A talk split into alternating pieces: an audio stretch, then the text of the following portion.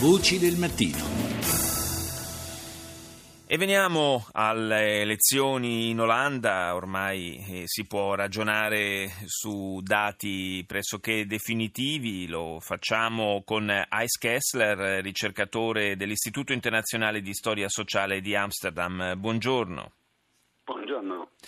Dunque il risultato finale di queste eh, elezioni parlamentari olandesi eh, è andato un po' oltre, direi, quelli che erano i sondaggi della vigilia. Spesso eh, negli ultimi anni abbiamo visto come i partiti di estrema destra o eh, di stampo eh, populista eh, o xenofobo eh, restino, eh, siano sottostimati, diciamo, nei sondaggi. Qua è avvenuto un po' il contrario, il risultato finale del partito di Wilders è stato inferiore alle attese.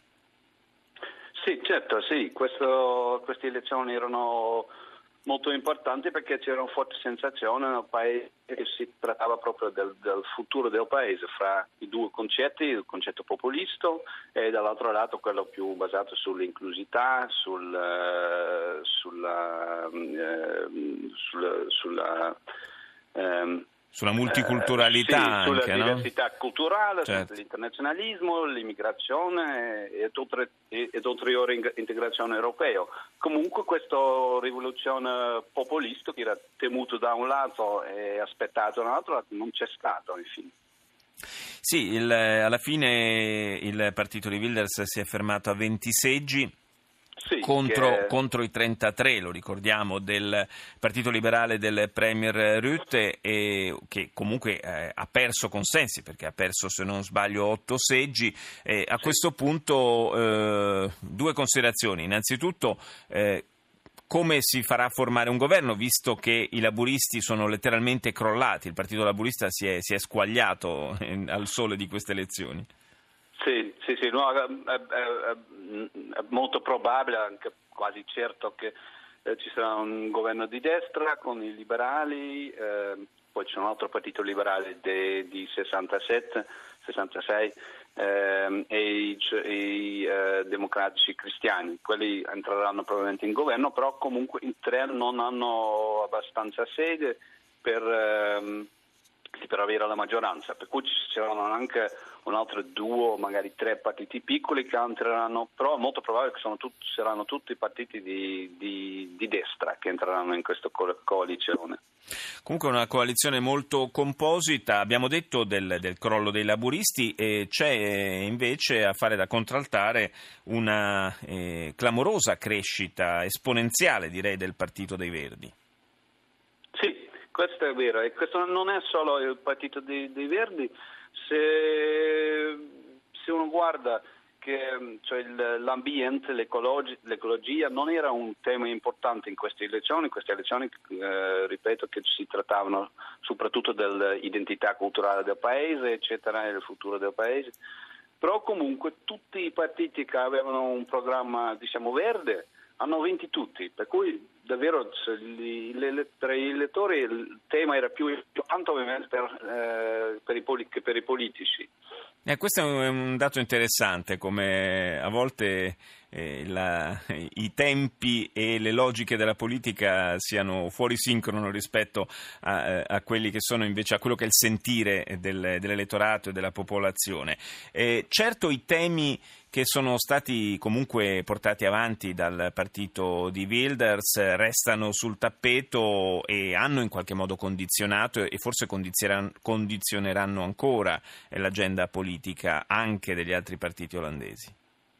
Sì, questo è sicuro, i temi non sono, non sono andati via, perché comunque Wilders ha vinto anche un, un po', però si, si è più stabilito, no? Però c'è, c'è comunque un quindici per cento della popolazione, dei elettori che hanno votato per, per, per il partito di Wilders, per cui sì, è un, è un, un parte dell'elettorato abbastanza grande. Poi eh, nella lotta per le elezioni i partiti, diciamo, tradizionali di destra hanno assunto anche una parte della retorica del, del partito populista, per cui infine sì, eh, continuerà a, a, come, come lei ha detto, a condizionare il, il, il dibattito politico, questo è per sicuro, sì. È il, il modello di, di società olandese, il multi, eh, il multicult, eh, la multicultura in, in Olanda, il tentativo di costruire una società inclusiva, eh, è stato detto spesso negli ultimi anni che questo modello eh, ha fatto, cominciato a mostrare qualche crepa, diciamo. Eh, Ci sono delle, eh, diciamo, delle alternative per il futuro? Si pensa a un, a un qualche mutamento dell'approccio culturale? Questo pff, lo trovo molto difficile a dire, perché cioè, da un lato davvero, cioè, un po' l'ho detto anche, che il paese è diviso, eh, c'è un... Eh, an- C'è un, un, magari un consenso forte sulla destra che il multiculturalismo è crollato, che non, che non ha funzionato, però comunque c'è un'altra parte della popolazione che ha detto ma sì, no, questa retorica come non ha funzionato, guarda come la, la maggior parte dei, dei, delle comunità immigrati grandi eh, sono, sono ben integrati, sono... insomma hanno, partecipano alla, alla vita sociale, alla vita economica, alla vita culturale, per cui non, è difficile, non c'è il consenso proprio se, se, eh, crollato, se è crollato quel modello o no. Un altro modello mh, quasi non si vede, sì. perché mh, sì, c'è quelli che dicono che è crollato, c'è quelli che, che dicono che no, infine ha funzionato e dovremmo continuare come, come abbiamo fatto molto bene anche negli ultimi, dieci, gli ultimi decenni. Quindi si proseguirà su questa strada. Grazie, grazie a Gijs Kessler, ricercatore dell'Istituto Internazionale di Storia Sociale di Amsterdam, grazie di essere stato con noi, e saluto Marco Tarchi, docente di Scienza Politica e Comunicazione Politica all'Università di Firenze. Professore, buongiorno. Buongiorno a lei. Se c'è un, un dato eh, diciamo che si può certamente leggere in modo positivo da, da qualunque parte si vogliano guardare queste elezioni olandesi, è eh, il fatto che il, il dibattito forte che si è creato intorno al eh, P V V di eh, Wilders ha trascinato molti elettori a tornare alle urne. C'è stata un'affluenza record dell'ottantadue per cento, insolita per l'Olanda. È un Un fenomeno questo, eh, secondo lei, professore, che si potrebbe replicare anche in altri paesi europei nelle prossime elezioni? È possibile, abbiamo avuto anche qualche esempio in passato, quando si crea un clima nel quale c'è una sorta di paura diffusa, mh, molto animata anche da, dai media, dalla classe politica, paura diffusa perché possa intervenire un fenomeno di destabilizzazione complessiva, eh, questo può motivare una parte degli elettori ad andare alle urne. Ricordo che quando ci fu il passaggio di Jean-Marie Le Pen al secondo turno dell'elezione presidenziale francese nel duemiladue, nel secondo turno appunto ci fu una forte affluenza con una grande mobilitazione anti-lepenista tra il, il primo scrutinio e il secondo. Questo però, diciamo, forse ci si aspettava che fosse in questo caso persino maggiore, c'è stato comunque questo tre per cento in più che è piuttosto significativo, e dunque non escluderei che il fenomeno si possa ripresentare. L'appuntamento olandese era eh, certamente atteso e, e era in qualche modo, poteva essere un po' un, un termometro del, di come eh, la, la, l'opinione pubblica europea si sta orientando, però eh, è anche chiaro che ci sono altri appuntamenti elettorali all'orizzonte, lei ha citato quello francese, che hanno ben altro peso. Eh, Secondo lei la sconfitta eh, subita dai eh, movimenti eh, diciamo di, di, di impostazione populista e anche, e anche xenofoba, come nel caso eh, di quello di Wilders, prima eh, alle presidenziali austriache, adesso in Olanda, è un, è un trend eh, al quale assisteremo anche nei prossimi appuntamenti elettorali, oppure la partita è ancora aperta? Non necessariamente, anche se va detto che c'è stata una forte esagerazione del cosiddetto pericolo populista in questo periodo, perché in definitiva nelle elezioni che si approssimano è ben difficile ipotizzare che ci sarà un successo populista tale, come taluni invece eh, sosterrebbero in questo periodo, tale da poter portare il leader dell'uno o dell'altro partito direttamente al governo. Molto improbabile è un successo nel secondo turno di Marine Le Pen, e anche quando si parla dell'alternativa für Deutschland in Germania questa possibilità è praticamente totalmente da escludere. Questo non vuol dire però che non ci sia un'avanzata delle tematiche populiste, perché non bisogna nemmeno dimenticare il fatto che una seconda formazione politica, il Forum per la Democrazia, che ha delle posizioni piuttosto nettamente populiste, anche euroscettiche, con diversi elementi, diciamo, di vicinanza con altre formazioni europee, ha conquistato alcuni seggi nel Parlamento olandese, e alcune delle formazioni minori che sono entrate, delle tredici che pare entreranno nel Parlamento in Olanda, eh, hanno comunque delle posizioni che per vari versi ricordano il populismo. Il sistema elettorale olandese ha favorito questa dispersione.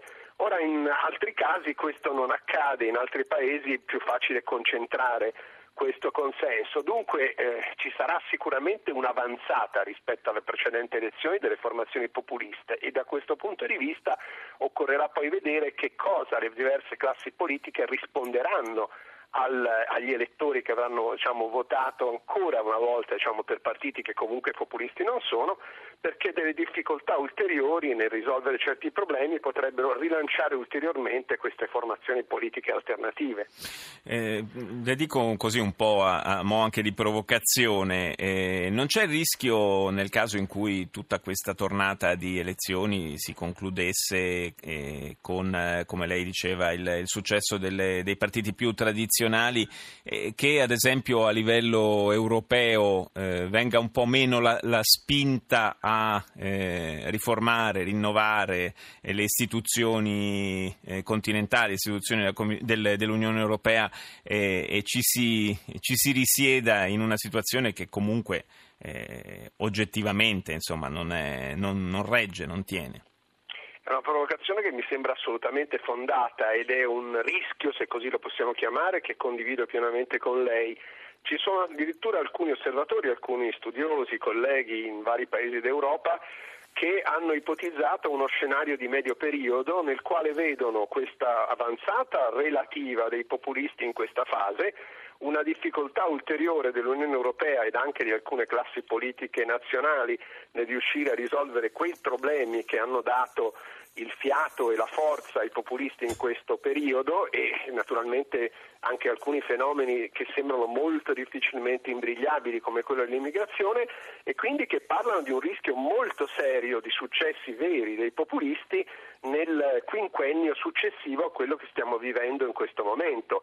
Uno studioso francese molto accreditato, Jean-Yves Camus, ha scritto a suo tempo su Le Monde qualche mese fa che la candidatura di Marine Le Pen sembra ancora prematura per un successo nel duemiladiciassette, ma potrebbe essere la candidatura vincente nel duemilaventidue, e questo le fa capire in quale situazione, certo, diciamo, di sfiducia nei confronti dell'Unione Europea e delle classi politiche nazionali si trovino anche studiosi che, come quello che ho citato, tutto sono fuorché dei sostenitori dei populisti.